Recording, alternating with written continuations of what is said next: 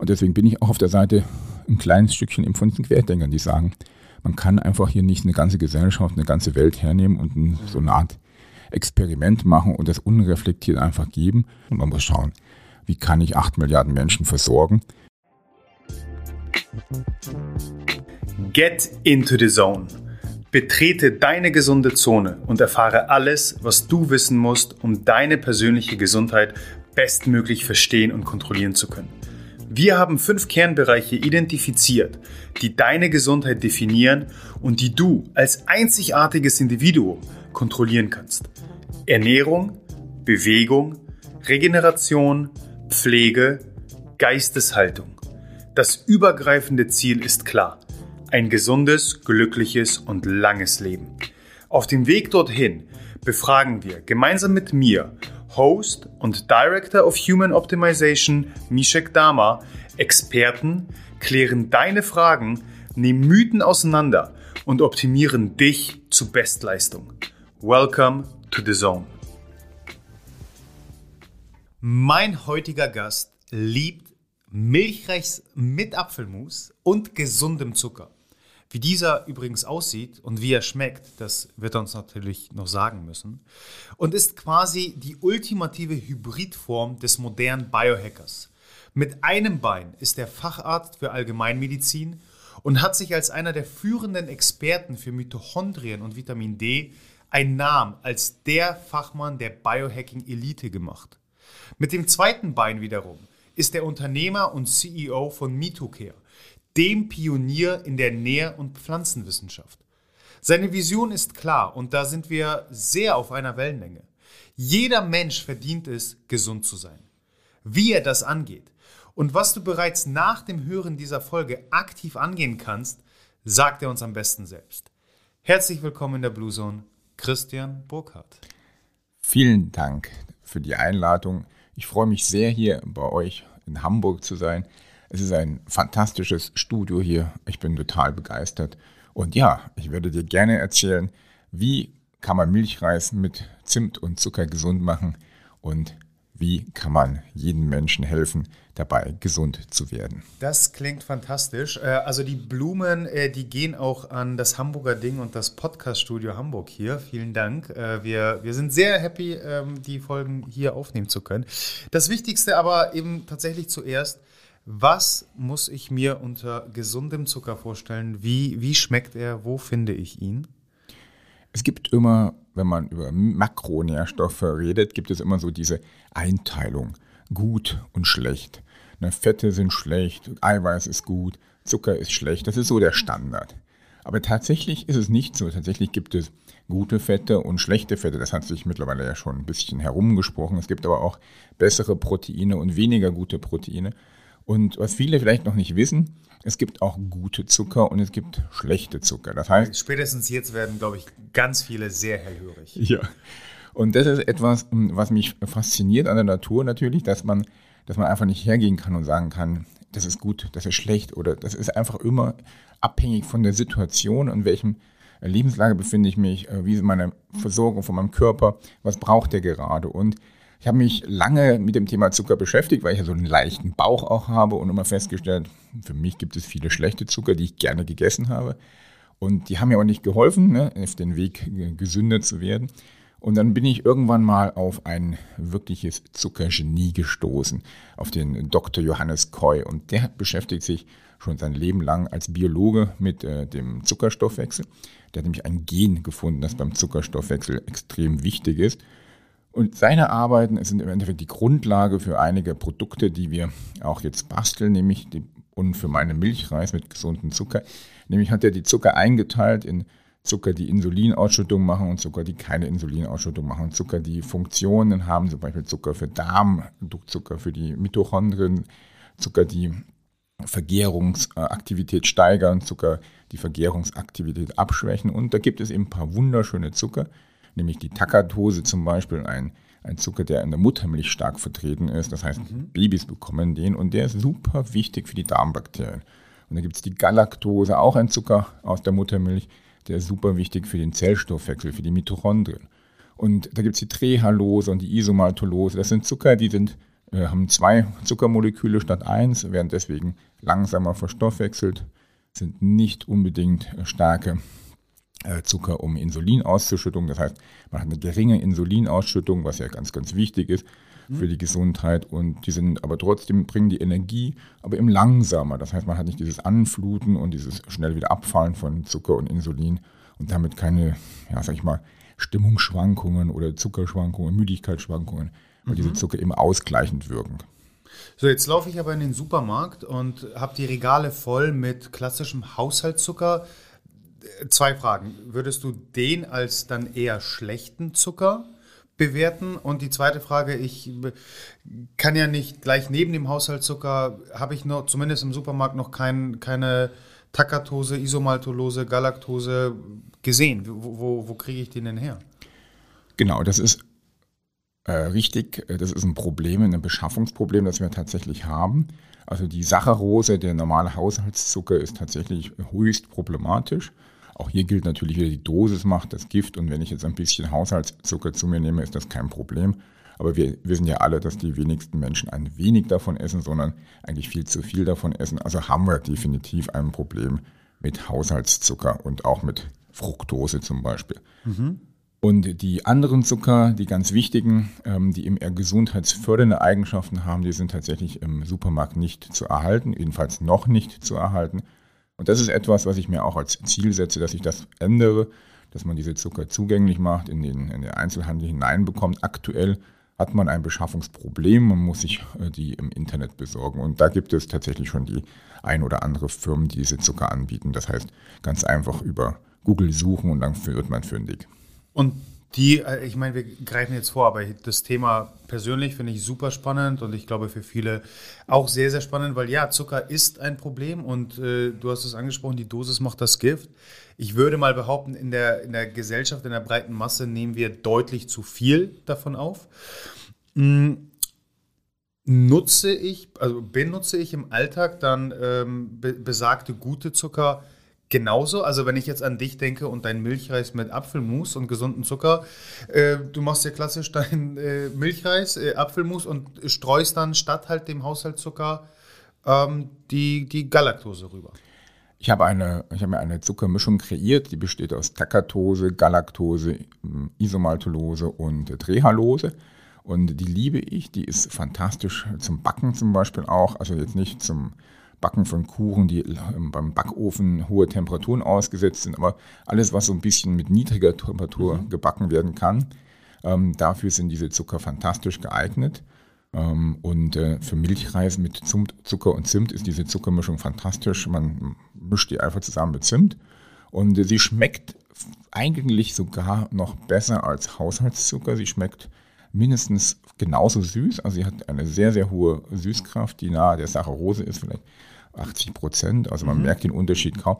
Es ist weich wie Puderzucker. Also es ist wirklich extrem angenehmer Zucker, ähm, der sich richtig gut anfühlt und der auch keinen Nachgeschmack hat wie andere Zucker, die als Austauschstoffe fungieren, die manchmal so kalt sind. Man kennt ja dieses Kalte von, von verschiedenen Austauschzuckern oder metallischen Geschmack, was auch andere mhm. haben und die einem wirklich stören. Und das ist nicht der Fall. Das heißt, wir haben einen Zucker, der schmeckt richtig fluffig, der ist so, also eigentlich perfekt und gleichzeitig aber, wie gesagt, kaum Insulinausschüttung. Und was auch noch lustig ist, was äh, für viele natürlich ein Traum ist, gut für die Zähne, hat sogar von der Europäischen Union einen zugelassenen Health Claim, dass er die Zahnmineralisierung verbessert. Muss man sich also mal vorstellen, es gibt schon lange gute Zucker, die haben auch Health Claims von der EU aber keiner nutzt sie und keiner kennt sie. Meinst du denn wirklich, dass es eine Frage der Zeit ist, bis wir im Supermarkt eben auch die Galaktose, äh, die Isomaltolose ganz normal käuflich erwerben können? Ja, es ist definitiv nur noch eine Frage der Zeit. Die, der Druck der Menschen ist zu groß geworden. Die Gesundheitsthemen sind äh, spürbar geworden. Jetzt gerade noch mal in den letzten zwei Jahren ist es einfach auch dem letzten, glaube ich, bewusst geworden, dass es so nicht weitergehen kann, wie es die letzten mhm. Jahre gelaufen ist. Unabhängig von Klimawandel ist das Thema Gesundheit schon vorher ein Problem gewesen bei den meisten Menschen und jetzt mit Corona und auch ja, im Zuge der Maßnahmen, die für viele nochmal extrem viele psychische Probleme gebracht haben und im Zuge der Impfung, die auch nochmal für viele ähm, da Probleme gebracht hat, gesundheitlich, merken jetzt viele, es geht so nicht mehr. Und die Leute wollen mhm. sich ändern und auch unser Geschäftsmodell im Endeffekt, was wir beide machen, das fußt ja ein bisschen auf dieses, auf dem Interesse der Leute, sich zu verbessern, ihre Gesundheit zu verbessern. Und ich denke, dass wir auf einem ganz, ganz schnellen Weg dahin sind. Das klingt gut. Ich bin da ganz bei dir. Wir, wir haben ja heute viele Themen, einige Themen, die wir abgrasen wollen. Ähm, lass uns aber noch für eine Frage kurz beim Zucker bleiben, ähm, die sich mir gerade stellt und die, die für viele wahrscheinlich auch eben sehr interessant ist. Wenn wir einmal dieses gesamte Spektrum an, an Zucker, Zuckeraustauschstoffen uns auch anschauen und ähm, du jetzt einmal die, die Bewertung äh, getroffen hast, eben von, von guten wie auch schlechten Zuckern, wo würdest du Zuckeralkohole, also wir, wir finden ja tatsächlich im Supermarkt neben dem Zucker dann irgendwie das, äh, den Birkenzucker, also Xylit oder Erythrit vor. Wie würdest du diese einstufen? Die haben eine Hybridstellung. Also die sind Stoffe, die im Endeffekt deutlich besser sind als Haushaltszucker, als eine Saccharose, die man also durchaus als einen Austauschstoff hernehmen kann. Mhm. Aber sie sind auch nicht so physiologisch, dass ich sagen würde, das ist eine, eine, eine Austauschstoff, den ich in hohen Mengen dauerhaft nehmen und empfehlen würde. Das heißt, es ist deutlich besser, ja, aber auch nicht das Nonplusultra. Und im Bereich von, von Ernährung bin ich ein großer Freund, einfach äh, das zu machen, was die Natur als das Optimum ansieht, weil ähm, das gibt's ja. Also, also, man muss ja nicht die zweite Klasse wählen, wenn man die erste Klasse nicht wählen kann. Und aktuell, ein schönes Bild, ja. genau, aktuell verwenden wir halt im Endeffekt äh, Holzklasse, was Zucker angeht. Und ich denke, der Schritt sollte sein, so in die erste Klasse der Stoffe zu gehen, die die Mutter Natur für uns vorgesehen hat. Und das sind eben diese Stoffe wie Takatose, wie Galaktose und äh, ja, die anderen interessanten Zucker. Und dann kann man natürlich, wenn es notwendig ist, auch mal sagen, ich nehme einen äh, Aldehydzucker, weil der ist ja nicht schlecht. Ja? Und man kann auch nicht immer erste Klasse fahren. Manchmal ist es vielleicht praktischer, den anderen zu nehmen oder der hat Vorteile beim Kochen oder beim Backen, mhm. die man eben mit den anderen Zucker nicht hat. Und deswegen finde ich es völlig okay, wenn man den auch benutzt in der richtigen Menge, der richtigen Zeit. Okay, dann äh, tatsächlich noch äh, ein, eine Nachhakfrage, die ich sehr häufig bekomme. Dann im Bereich Zucker, würdest du dann eher die Coke Zero statt der normalen Cola empfehlen? Oh, das ist eine ganz, ganz gute Frage. Äh, also lass uns mal außen vor halten jetzt, ob Cola grundsätzlich ja, ja. gut oder schlecht ist. Aber wenn ich jetzt den Hieber habe und mich entscheiden muss, nehme ich die Coke Zero oder die normale Coke? Die Frage ist wirklich gut, ähm, weil da muss ich tatsächlich überlegen, was ich jetzt dazu sage. Also, weil, also grundsätzlich liebe ich Cola. Ja. Ich bin ein Cola-Junkie, muss ganz klar sagen. Und ich persönlich ähm, trinke dann tatsächlich die Coke Zero. Wobei ich nicht sagen kann, dass das gut ist und dass das gesund ist. Also es ist so ein bisschen wie zwischen Pest und Cholera zu entscheiden, würde ich sagen. Und dann entscheide ich mich halt für die äh, Coke Zero. Ähm, aber ich kann nicht sagen, dass es gut ist. Nein, das kann ich nicht sagen. Also im Endeffekt sollte man sich für eine Cola entscheiden, die ähm, gute Zucker hat. Und das ist natürlich in dem Fall jetzt nochmal doppelt gemein, weil ich habe dir eine, eine, Dose auf den Tisch hier gestellt, die hat genau Cola-Geschmack und das ist im Endeffekt. Ach, hat sie? Ja, ich habe sie ja noch nicht aufgemacht. Und die hat eine Cola-Nuss als Grundgeschmack drin. Das heißt, ich bin dann, wie schon, wie schon gesagt, dann gehe ich lieber in die erste Klasse und sage, okay, wenn dann schon, dann ein richtiges Getränk, was nach Cola schmeckt und vielleicht auch deutlich gesünder ist. Na gut, äh, über die Dose werden wir noch äh, zu sprechen kommen.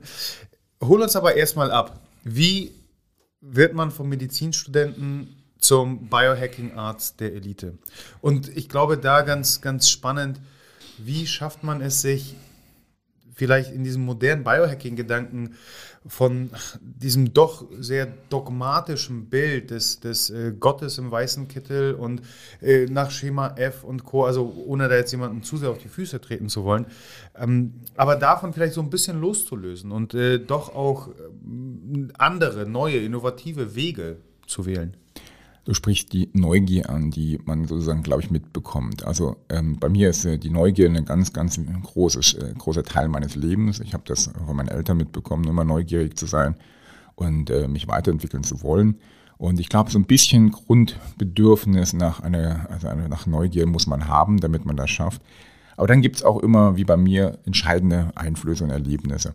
Ich selber habe äh, eine schwere äh, Infektion gehabt in meiner Zeit als Assistenzarzt, also hatte lange Zeit schwere Bronchitiden und Lungenentzündungen durch, äh, durch eine Ansteckung im Krankenhaus bekommen und war dann irgendwann mal in der, in der Praxis und hatte eine eigene Praxis und war eigentlich nicht mehr so richtig fit. Ich konnte noch so zwei Stunden, äh, zwei Stockwerke zu Fuß gehen. Wow. Meine Praxis war aber im vierten Stock. Also habe ich dann immer zwei, drei Stockwerke geschafft, dann den Aufzug geholt und bin hochgefahren. Und das war natürlich nicht so, dass jemand sagen würde, das ist jetzt irgendwie mit der Anfang 40 eine sehr gute Idee, ähm, nicht mehr vier Stocke zu Fuß hochzukommen. Das kann es ja nicht gewesen sein. Eben. Und deswegen hatte ich auch noch natürlich noch so ein gewissen Eigeninteresse, aber zu der Zeit war ich klassisch Schulmediziner. Das heißt, ich kam von der Universität äh, und wusste eigentlich, das, was die Schulmediziner können, das ist ähm, das, was ich machen will. Und äh, das ist die beste Medizin, die es gibt. Nur ich hatte dann ein Problem relativ zeitnah. Ich hatte die Praxis gekauft und habe angefangen und dann kam relativ zeitnah, nach wenigen Wochen, kam ein Freund, der war in meinem Alter und äh, der hatte chronischen Husten wie ich. Nur der hatte nicht das Glück, eine chronische Bronchitis zu haben, sondern der hatte das Pärchen inoperables Lungenkarzinom zu haben. Und äh, seine Chancen zu überleben waren ja, ungefähr bei drei Prozent oder geringer. Und der hat mich halt, sag mich im Endeffekt, äh, wirklich gebeten, dass ich mich irgendwie ähm, schlau machen sollte. Gibt es denn noch eine, eine, Chance für ihn? Und da bin ich damals zu einem Kongress nach Freudenstadt gefahren, so einen alternativen Ärztekongress, die gerade das Thema Krebs hatten.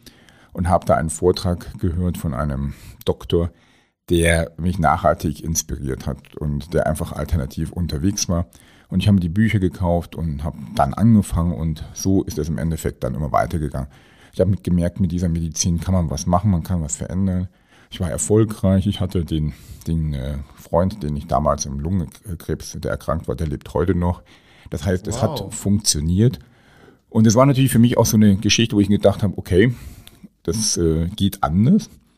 Es funktioniert irgendwie, warum auch immer. Der wurde natürlich schulmedizinisch und dann alternativmedizinisch zusammen betreut. Und die Kombination war anscheinend erfolgreich. Also habe ich weitergemacht und immer mehr gesucht und gesucht. Und dann kam die Neugierde eben raus, die ich halt in mir habe. Das heißt, ich habe weiter jedes Jahr meine Fortbildung gemacht bei anderen Themen.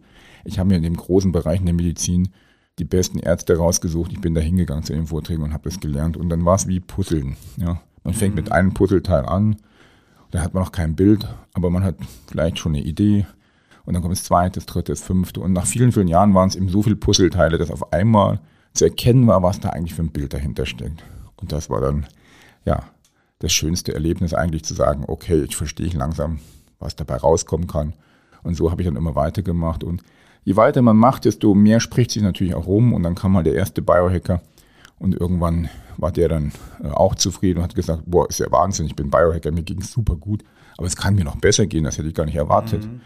Und äh, dann kam der zweite und der dritte Biohacker. Und so bin ich in diese Szene reingerutscht vor, vor zwei, drei Jahren ungefähr. Und ja, macht Spaß.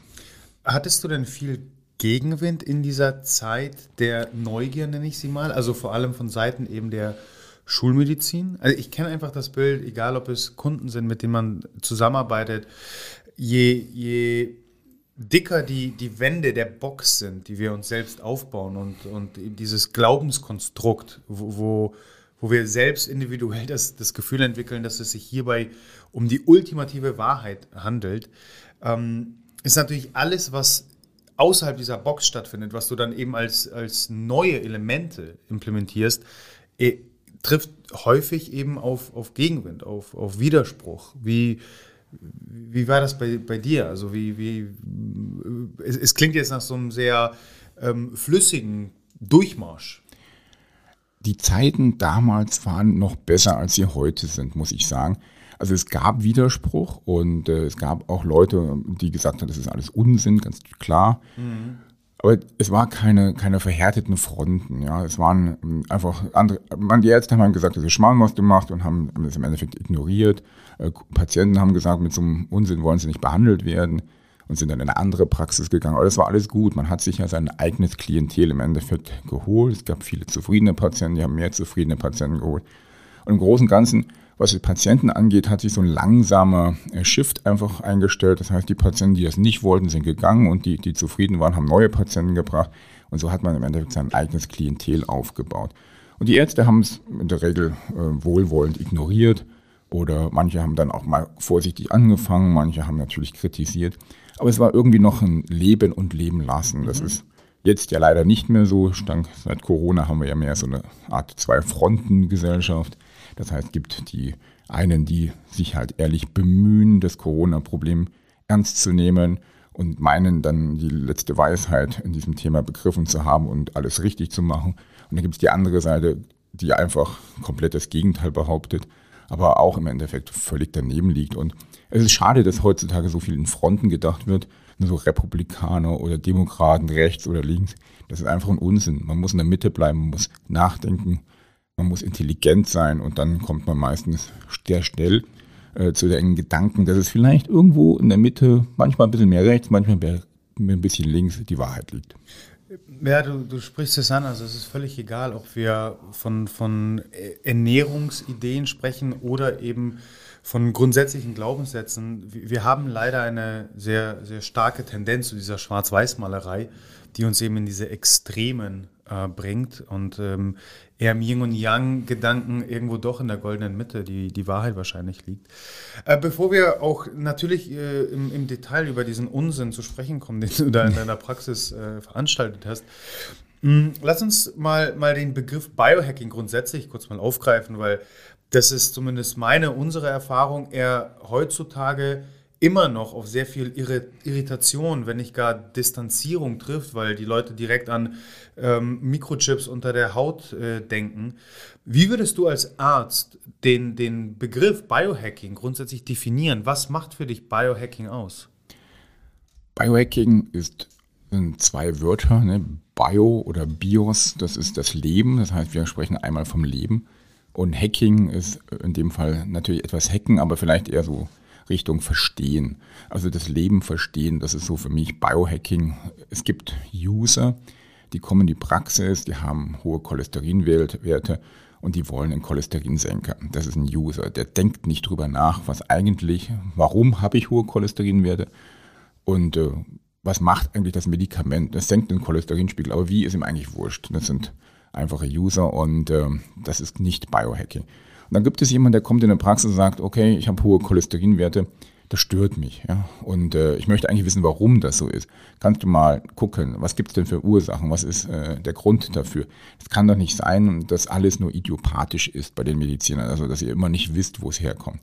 Und so definiere ich Biohacking. Biohacking ist, wenn ich als, als Mensch sage, ich möchte meinen Körper verstehen, ich möchte wissen, warum habe ich diese Veränderung, warum kriege ich Altersflecken, warum fallen mir die Haare aus, warum habe ich äh, Nägel mit Pilz befallen, was sind die Gründe dafür. Und wenn ich dann das Ganze, dem Ganzen nachgehe, wenn ich mich darum kümmere, wenn ich mich belese, wenn ich versuche, das, die Grund zu finden, also auf die Ursache zu gehen und nicht äh, nur symptomatisch zu behandeln, dann bin ich im Endeffekt Biohacker. Und das kann ich im kleinen Stil schon sein oder dann, wenn ich mich professionell damit den ganzen Tag beschäftige oder auf Instagram oder wo auch immer einen Kanal dazu habe, dann wird man halt ein großer Biohacker irgendwann.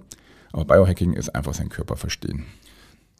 Das heißt, wenn ich dich richtig verstehe, geht es deutlich mehr darum, wirklich das Problem an der Wurzel zu, zu begreifen erstmal, ähm, statt einfach nur blind Symptome zu bekämpfen. Genau, es geht darum, das Problem an der Wurzel zu begreifen und wirklich zu verstehen, was ist die Ursache für meine Veränderungen im guten wie im schlechten Sinne. Und dann, wenn man das versteht, dann kann man auch dementsprechend handeln. Okay, sehr gut. Dein, dein Schwerpunkt bzw. deine Spezialität ähm, liegt irgendwo, würde ich mal behaupten, in der Mitochondrienmedizin. Jetzt ist wahrscheinlich für viele nur noch irgendwie aus dem Biologieunterricht, aus Schulzeiten hängen geblieben, die Kraftwerke unseres Körpers. Also irgendwie scheinen die ja sehr wichtig zu sein, weil sie am Ende des Tages äh, die, die Hauptverantwortlichen sind, wenn es um die Energieproduktion geht. Aber was genau können wir uns darunter vorstellen? Wie, wie sieht das in der Praxis aus? Also einmal, was, was sind tatsächlich Mitochondrien? Also ist es damit getan, zu sagen, es sind die Kraftwerke unseres Körpers, aber auch jetzt in deiner Arbeit ähm, und als Spezialist für Mitochondrienmedizin, was, was ist das Ziel? Was möchte ich mit meinen Mitochondrien erreichen? Wo soll es hingehen?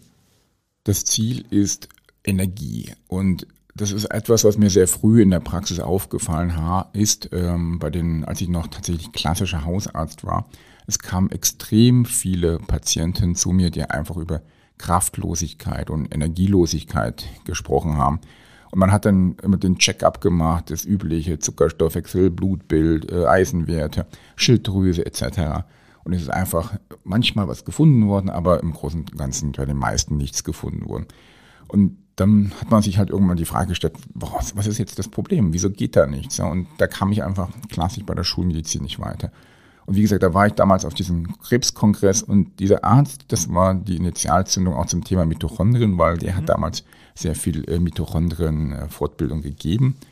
Und äh, da bin ich zum ersten Mal so richtig in Kontakt damit gekommen, weil ich kannte es zwar natürlich aus der Universität, aber das war so ein Thema, was vielleicht mal an einem Tag im Studium für eine Stunde be beachtet wurde und ansonsten nicht. Und äh, diese Mitochondrien, die sind im Endeffekt ja der Schlüssel zu Energie, äh, Schlüssel zu ATP. Und ATP ist das universelle Energiemolekül. Und ich habe in jeder Zelle ein paar hundert bis viele, viele tausend Mitochondrien, die äh, miteinander kommunizieren, die interagieren und die sehr ganz, ganz viele Funktionen haben. Zum Beispiel aktuell in dieser Zeit, was viele nicht wissen, die Mitochondrien steuern auch große Teile des Immunsystems. Und wenn ich da natürlich keine guten Mitochondrien habe, dann habe ich auf der einen Seite wenig Energie, das heißt wenig Leistung. Und auf der anderen Seite habe ich auch ein schlechtes Immunsystem und viele andere Faktoren, die nicht funktionieren. Und deswegen habe ich mich, ähm, wir haben uns früh spezialisiert damals in der Praxis, ich mit meinem Kollegen, im Bereich Müdigkeit. Das waren so die ersten Themen. Wir haben dann das Burnout Diagnostikinstitut München gegründet. Damals Burnout ähm, auch sehr viel im dem, dem, Thema Depression und Nervosität, Angststörungen, aber eben auch viel chronische Müdigkeit. Das war ein, auch unser Schwerpunkt oder ist einer unserer Schwerpunkte. Und so sind wir über dieses, ähm, ja, über diese Schwerpunktthematik Chronik-Fatigue-Syndrom sind wir dann eben auf die Mitochondrien gekommen und haben uns sehr tief darin eingearbeitet und äh, haben versucht, die zu verstehen und dann auch dementsprechend zu behandeln. Würdest du denn sagen, dass äh, jetzt, mh, wenn zum Beispiel ein Burnout äh, diagnostiziert wird oder grundsätzlich Müdigkeit, äh, Erschöpfung, dass dies, wenn wir jetzt wieder denken, okay, das Problem irgendwo bei der Wurzel zu packen, auf eine mitochondriale Dysfunktion zurückzuführen ist? Immer. Es gibt, okay. es gibt im Endeffekt äh, diese diese, auch hier ist es wieder so, so, ein Klassiker. Man unterteilt in der Schulmedizin oftmals Krankheiten in sagen wir, körperliches und in, in psychische Krankheiten. Aber eine reine körperliche und eine reine psychische Krankheit, die sind einfach selten. Man muss es einfach ähm, akzeptieren. Ja, wir bestehen aus Körper, Geist und Seele und das spielt immer eine große Rolle. Und wenn ich eine starke körperliche Müdigkeit habe, dann betrifft das relativ schnell auch meine psychische Verfassung. Mhm. Und wenn ich psychischen Stress, Stress habe, dann betrifft das auch relativ schnell meine Mitochondrien weil die miteinander kommunizieren. Ja. Also es ist jetzt Stress und Hormone und Mitochondrien, die kommunizieren miteinander. Das geht nicht ohne. Und deswegen ist alles miteinander verbunden und ich muss mich bei jeder Erkrankung immer fragen, und das mache ich auch bei mir in der Praxis, hat derjenige ein rein körperliches Problem, hat er ein rein psychisches Problem, hat er ein rein seelisches Problem oder hat er die Kombination davon? Und im Endeffekt landet man immer bei der Kombination davon. Manchmal ist natürlich das körperliche 95 Prozent und manchmal ist das psychische 95 Prozent, aber in der Regel liegt immer alles irgendwo in der Mitte. Okay, jetzt ist natürlich individuell das immer unterschiedlich, aber was kann ich vielleicht heute schon tun, um meine Mitochondrien bestmöglich zu versorgen? Also hast du so eine Top 3, Top 5 Sachen, okay, das, das muss einfach gegeben sein. Oh, heute ist ein ganz, ganz schwieriges Thema, weil wir in einer sehr, sehr schwierigen Welt leben, wo es große Probleme gibt, für gute Mitochondrien zu sorgen. Und die, die sind so unsichtbar, die Probleme, dass viele sie einfach nicht ernst nehmen wollen. Eines der riesigen Probleme ist die heutige Umweltverschmutzung, über die keiner redet und die man auch häufig nicht sieht und vor allem die Verschmutzung von Lebensmitteln. Das heißt, natürlich ist die Nummer eins die Ernährung ohne die äh, funktioniert es nicht. Und da machen die Leute extrem viele Fehler und auch äh, Fehler, die sie gar nicht bewusst machen. Also der bewusste Fehler ist natürlich, ich esse die falschen Lebensmittel, wie zum Beispiel die ungesunden Fette, die nicht optimalen Proteine oder die schlechten Zucker und davon auch noch zu viel. Aber es sind eben auch Fehler zu sagen, äh, gibt auch viele andere Fehler. Wenn jetzt zum Beispiel Veganer, die sagt, ich gehe den ganzen Tag in, äh, in die Gemüseabteilung und esse von morgens bis abends Gemüse und denkt, was wirklich Gutes für sich zu tun. Und dann landet sie halt leider bei extrem heutzutage verschmutzten, Pestizid angereicherten Lebensmitteln, ähm, die in der Regel dann auch noch äh, sehr deutlich belastet sind mit verschiedenen ähm, Stoffen. und tut ihre Mitochondrien damit also extrem schädigen. Das heißt, die Nummer eins heutzutage ist die Ernährung und die Ernährung ist so kompliziert geworden, dass wenn man das gesund machen will, dass man dazu leider mittlerweile eine Anleitung braucht, um das überhaupt in die, stimmt, auf ja. die Regel, äh, auf die Reihe zu bekommen. Das heißt, man, mein Top-Thema Nummer eins ist äh, definitiv Ernährung und da sich wirklich intensiv damit beschäftigen, da braucht man sehr viel Zeit und sehr viel Muse und das sollte man aber auf jeden Fall machen. Nummer zwei äh, sind für mich die Mikronährstoffe. Ich bin ein Riesenfan von Mikronährstoffen, weil, wenn ich wieder zum Thema eins komme, wenn ich sage, ich brauche die richtige Ernährung, dann kommen wir zwangsläufig, wenn man es mal hinterfragt, zu dem Thema Nummer zwei, weil die Mikronährstoffe sind nicht mehr in diesen Lebensmitteln enthalten. Und es ist wahnsinnig schwer, wenn man jetzt nicht einen eigenen Garten hat, wo man selber anbaut, die in der richtigen Dosierung und Menge im Lebensmittel zu finden. Mhm. Also Nummer zwei ist für mich Substitution. Man braucht eine Grundversorgung und je nachdem, was man bei dann Thema Nummer drei für einen Stresspegel hat, für einen Leistungspegel, braucht man eben mehr oder weniger. Und da kommen wir natürlich zum dritten wichtigen Punkt. Man muss eben auf seine psychische Gesundheit achten. Wenn man das nicht macht, dann gehen die Mitochondrien eben auch relativ viel äh, oder schnell in den Keller. Und äh, der vierte wichtige Punkt, um seine Mitochondrien in den Griff zu kriegen, ist Entgiftung. Ja, heutzutage werden die Mitochondrien extrem belastet durch Giftstoffe aller Art. Ähm, viele wissen es zum Beispiel nicht, aber alleine, wenn man auf die Straße geht in einer Stadt und einatmet, bekommt man schon häufig eine extrem hohe Menge an toxischen Stoffen ab. Also es ist eine sehr hohe Menge an Schwermetallen allein schon in der Einatemluft äh, einer Stadt vorhanden. Es sind Abgaspartikel, es sind andere äh, Schadstoffe in der Luft. Das heißt, es ist jetzt nicht so, dass man sagen kann, ich vergifte mich doch gar nicht, wenn ich in Hamburg lebe. Mhm. Doch man tut es. Und deswegen gehört ähm, eine vernünftige Entgiftung ein, oder eine Idee davon, wie ich diese Schadstoffe wieder aus mir rausbekomme, auf jeden Fall äh, auch ganz, ganz äh, stark zu dem Thema, wie schütze ich meine Mitochondrien. Damit muss man sich auf jeden Fall auch beschäftigen. Ja, und das dritte oder, oder das fünfte und das letzte, was ich empfehlen kann, ist Liebe funktioniert immer bei Mitochondrien. äh, bin ich ganz bei dir. Was ist mit, also worauf ich jetzt eigentlich noch gewartet habe, äh, erwartet habe, mit Bewegung? Also äh, körperliche Betätigung. Ja. Oder meintest du das mit Liebe?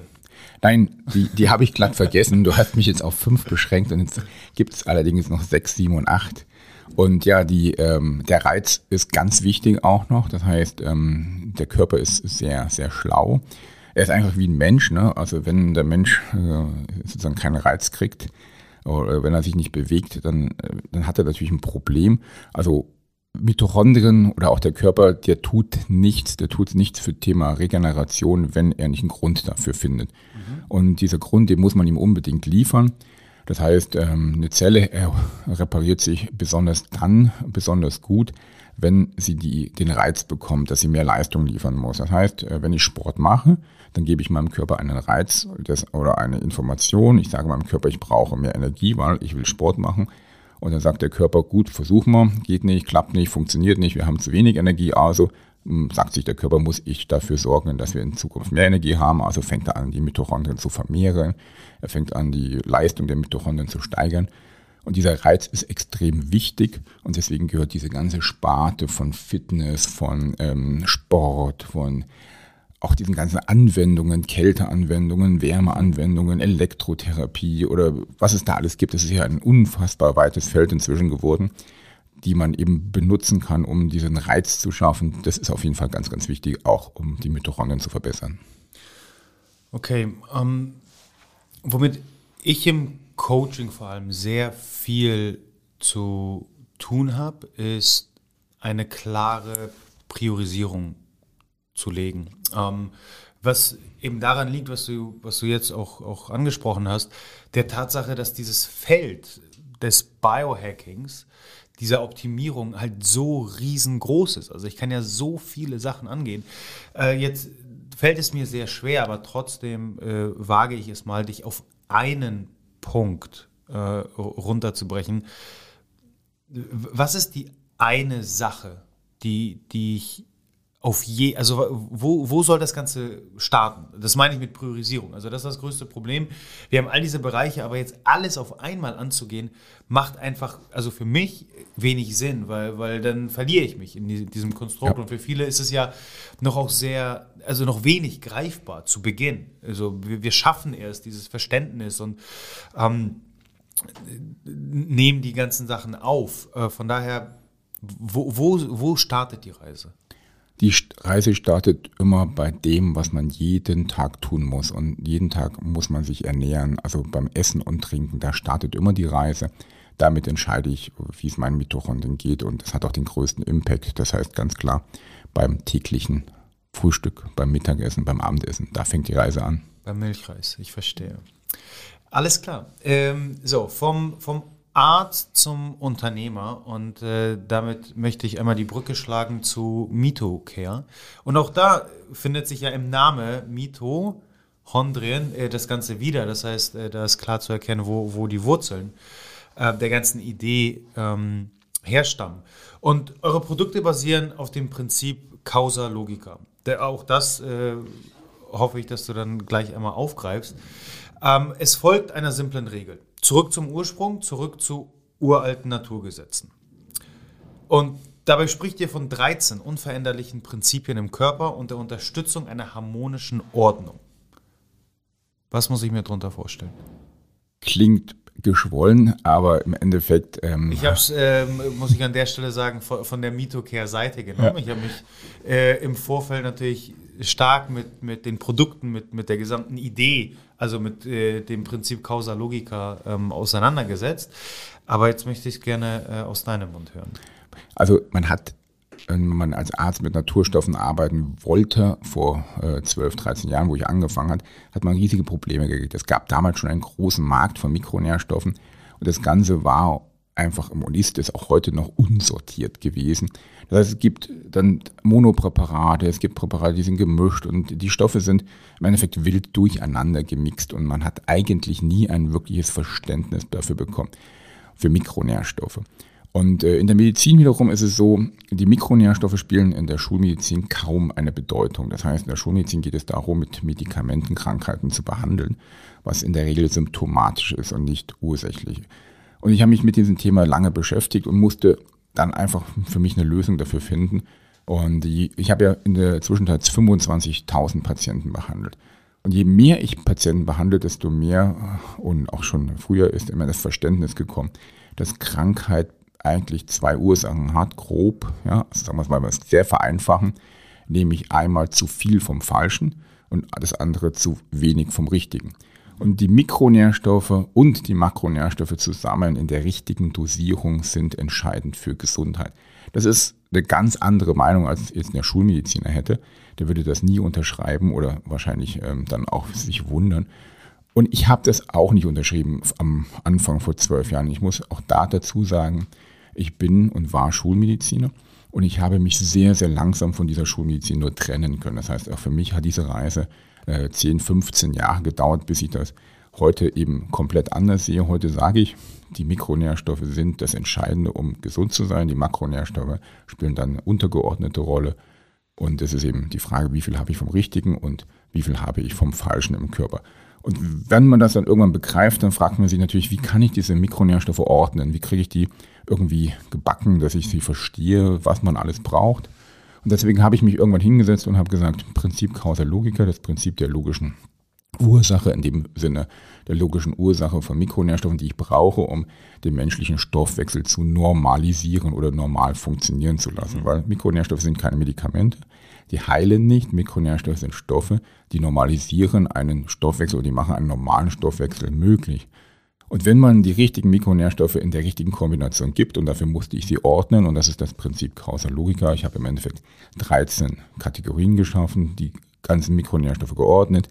Da fehlt sicherlich der eine oder andere Mikronährstoff noch, also das Prinzip Causa Logica wird jetzt, ich würde jetzt nicht behaupten, wir sind heute am, im, im, im Ende und haben das schon perfekt gemacht, sondern es ist natürlich immer eine Entwicklung. Aber wenn man es geordnet hat, dann kann man eben dementsprechend auch therapeutisch arbeiten und kann sagen, okay, ich schaue mir diese 13 Prinzipien an. Zum Beispiel das Prinzip DNA. Ich messe einfach, habe ich DNA-Schäden, das ist heutzutage möglich. Und wenn ich das gemessen habe und ein Labor vor mir liegt, wo steht, okay, ich habe sehr, sehr viele und sehr starke DNA-Schäden, dann ist daraus dann die Folge, ich muss diese DNA reparieren. Mhm. Und da muss ich mir halt den Kopf machen und sagen, aus was besteht denn eine DNA? Das ist Biologie. Ne? Und dann schaue ich mir das einfach an und dann stelle ich fest, die besteht aus Nukleotiden. Und Nukleotide kann man essen. Die kann man im Lebensmittel essen, zum Beispiel im Organfleisch. Und wenn man das nicht mag und die Menge nicht zusammenkriegt, dann muss man sie halt substituieren. Also gibt es dann eben bei uns die Nukleotide. Das ist ein Produkt, wo dann eben diese Bausteine der DNA enthalten sind. Und dann nehme ich die und dann bin ich in der Lage, oder nicht ich, sondern der Körper, mein Körper, dein Körper oder euer Körper ist dann in der Lage, seine, seine kaputte DNA wieder zu reparieren. Und das ist das Prinzip Kausalogika. Ich schaue, in welchem Bereich meines äh, Mikronährstoffsystems, sozusagen in den 13 Kategorien, habe ich einen Mangel. Wo ist etwas kaputt? Wo fehlt mir etwas? Und dann substituiere ich. Und dann kombiniere ich das halt. Wenn ich jetzt zum Beispiel DNA-Schäden habe, dann schaue ich mir vielleicht noch die Mitochondrien an und messe die Mitochondrien. Und wenn ich da sehe, da ist auch ein Problem, dann substituiere ich halt die, die Mikronährstoffe, die ich für die Mitochondrien brauche. Wenn ich feststelle, ich habe ein Darmproblem, dann substituiere ich die Mikronährstoffe für das Thema Darm. Und so kann man das kombinieren, ohne dass man sich im Endeffekt äh, vergiftet, dass man, ohne dass man zu viel nimmt mhm. und ohne dass man einfach vor der Wand steht und sie sagt, okay, was mache ich jetzt, wie soll ich anfangen? Es gibt, äh, keine Ahnung, zwei, drei, 400 verschiedene Mikronährstoffe. Welche brauche ich denn jetzt wirklich? Und das ist im Endeffekt das Prinzip Kausalogika. Jetzt klingen ja die Supplemente als solche sehr komplex, was sie auch durchaus sind. Ähm, Dementsprechend, äh, wie gesagt, ich habe mich ja im Vorfeld äh, informiert, richtet ihr ähm, euer, euer Portfolio primär eher an Therapeuten, weil äh, irgendwo geht es darum, eben zu erkennen, okay, wo ist das Problem und dann therapeutisch vorzugehen und den Transfer in die Praxis zu ermöglichen. Hm, wie ist das vielleicht für den Endkonsumenten? Also würdest du sagen, dass ein Endkonsument imstande ist, diese Schritte im Vorfeld einzuleiten. Ähm, du hast zum Beispiel davon äh, gesprochen, die, die DNA-Schäden zu messen. Ähm, also wie, wie, wie muss ich mir diesen Prozess im, im Detail tatsächlich vorstellen? Für die Endkunden ist es momentan sehr schwierig. Also die Produkte von Mitocare sind nicht wirklich stark für den Endkunden ausgelegt. Es gibt einige, die man gut verwenden kann. Also Thema Mitochondrien, da gibt es dann die Mitochondrien-Formula, da kann ich nichts falsch machen. Die sind nicht hochdosiert, die sind nicht überdosiert. Die Zusammensetzung ist durchdacht. Das heißt, ich kann mir die einfach kaufen und nehmen und ich schade mir damit nicht. Man kann sich damit einfach nicht vergiften. Das heißt, wir haben Produkte, die sind, äh, die kann man benutzen, ohne dass man äh, was falsch machen kann. Oder auch die essentiellen Aminosäuren zum Beispiel, das ist einfach. Wenn man es komplex einnehmen möchte, das heißt, wenn ich jetzt sage, okay, ich habe ein schweres Chronik-Fatigue-Syndrom zum Beispiel, mhm. oder ich habe jetzt nach äh, einer Corona-Infektion ein Long-Covid-Syndrom, dann brauche ich einen Therapeuten, dann brauche ich definitiv jemanden, der mich misst, der sich sozusagen damit beschäftigt hat und der sich dann anschaut, auf welchen Ebenen des Körpers gibt es jetzt Schäden und wo ist eine Mängelsituation, wo ist zu viel vom Falschen und der das dann zusammenstellt da lohnt es sich dann bei Mitocare auf der Seite zu gucken. Da gibt es einen Therapeutenfinder und sich dann im, aus diesem Therapeutenfinder vielleicht einen Therapeuten in seiner Nähe zu suchen und bei dem vorstellig zu werden. Also da muss man dann natürlich schon sich Hilfe holen. Also es, ich empfehle niemanden, dass er sich jetzt im, im Mitocare Shop zehn Produkte holt und die wild nimmt. Bis drei, vier Produkte passiert gar nichts, wenn man die sich als Endkunden zusammenstellt. Das ist überhaupt kein Problem. Aber irgendwann kommt man natürlich dann schon in Überdosierung und da muss man auch aufpassen. Auch bei Mikronährstoffen gilt wie bei allem die Dosis macht das Gift und deswegen mhm. sind die Mikronährstoffe natürlich auch reguliert und das ist auch richtig so. Man muss sich auf die, äh, man muss wissen, was man da macht. Aber wie gesagt, in der normalen Dosierung sind unsere Produkte unproblematisch, auch für den Endkunden. Also deswegen passiert da nichts. Äh, wir werden natürlich zur Mitocare-Seite in den Show Notes einmal verlinken, ähm, sodass sich jeder da einmal schlau machen kann. So, Christian, dann lass uns mal einmal über Aktuelles sprechen. Ähm, aktuell passend zur Jahreszeit. Ich will mit dir über Vitamin D einmal sprechen. Ähm, auf deiner Instagram-Seite hast du vor allem zuletzt jetzt äh, sehr viele Videos einmal präsentiert, dass es grundsätzlich wichtig ist, dass es äh, essentiell ist ähm, und es wahrscheinlich nicht verkehrt ist, seinen eigenen Spiegel zu kennen und dann dementsprechend zu supplementieren, ist, glaube ich, äh, nicht von der Hand zu weisen. Und grundsätzlich die, die Wahrnehmung für das Thema, die, die immense Wichtigkeit. Ähm, ich würde mal behaupten, dass sie gegeben ist. Aber was wissen wir nicht über Vitamin D? Was, ähm, für wen ist vielleicht eine Supplementierung gar nicht sinnvoll? Und wo würdest du sagen, einmal, was, was mich sehr interessiert, wo liegt ein optimaler Spiegel? Also was sind die erstrebenswerten Werte, die ich erreichen will? Und dann dementsprechend, ähm, was und wie viel sollte ich supplementieren? Gut, fangen wir mit der ersten Frage an. Wo liegt ein optimaler Spiegel? Vitamin D ist nämlich ein faszinierendes Beispiel für was äh, in der Schulmedizin und in der Alternativmedizin zugleich falsch läuft. Also wieder so ein optimales Beispiel für dieses Schwarz-Weiß-Denken, mhm. wo die einen sagen, viel ist super, immer mehr und die anderen sagen, bloß nicht äh, zu viel einnehmen, äh, das ist toxisch, was ja beides nicht richtig ist. Es fängt schon damit an, dass äh, die meisten äh, nicht wissen, dass es bei Vitamin D3 zwei Metabolite gibt, nämlich den Metabolit 25 OH Vitamin D, das Calcidiol, und den Metabolit 1,25 OH Calcitriol. Und wenn ich meinen Vitamin D-Spiegel messen möchte, dann ist es wichtig, dass man beide Werte kennt, denn die hängen direkt miteinander zusammen.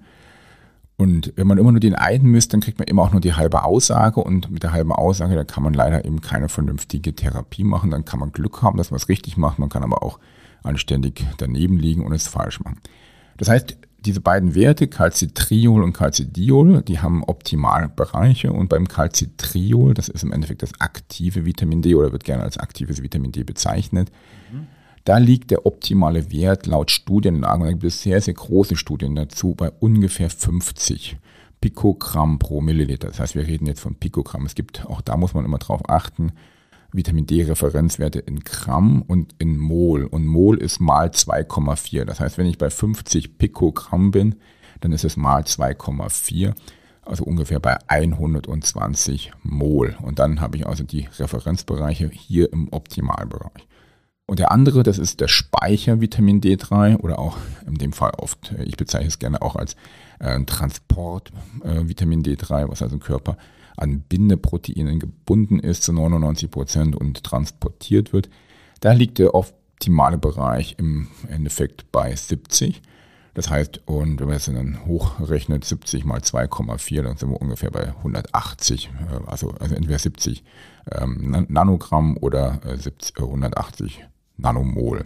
Ja. Mhm. Das heißt, und dann kann man das teilen, das ist die sogenannte Vitamin D-Ratio. Man nimmt oben den Calcitriolwert und unten das Calcidiol. Und wenn wir jetzt zum Beispiel 50 und 70 haben und teilen das durch ein, durcheinander, durcheinander, dann haben wir einfach im Endeffekt 50 durch 70 ungefähr 0,6 bis 0,7 als Ratio und das sind dann die optimalen Vitamin D3-Werte.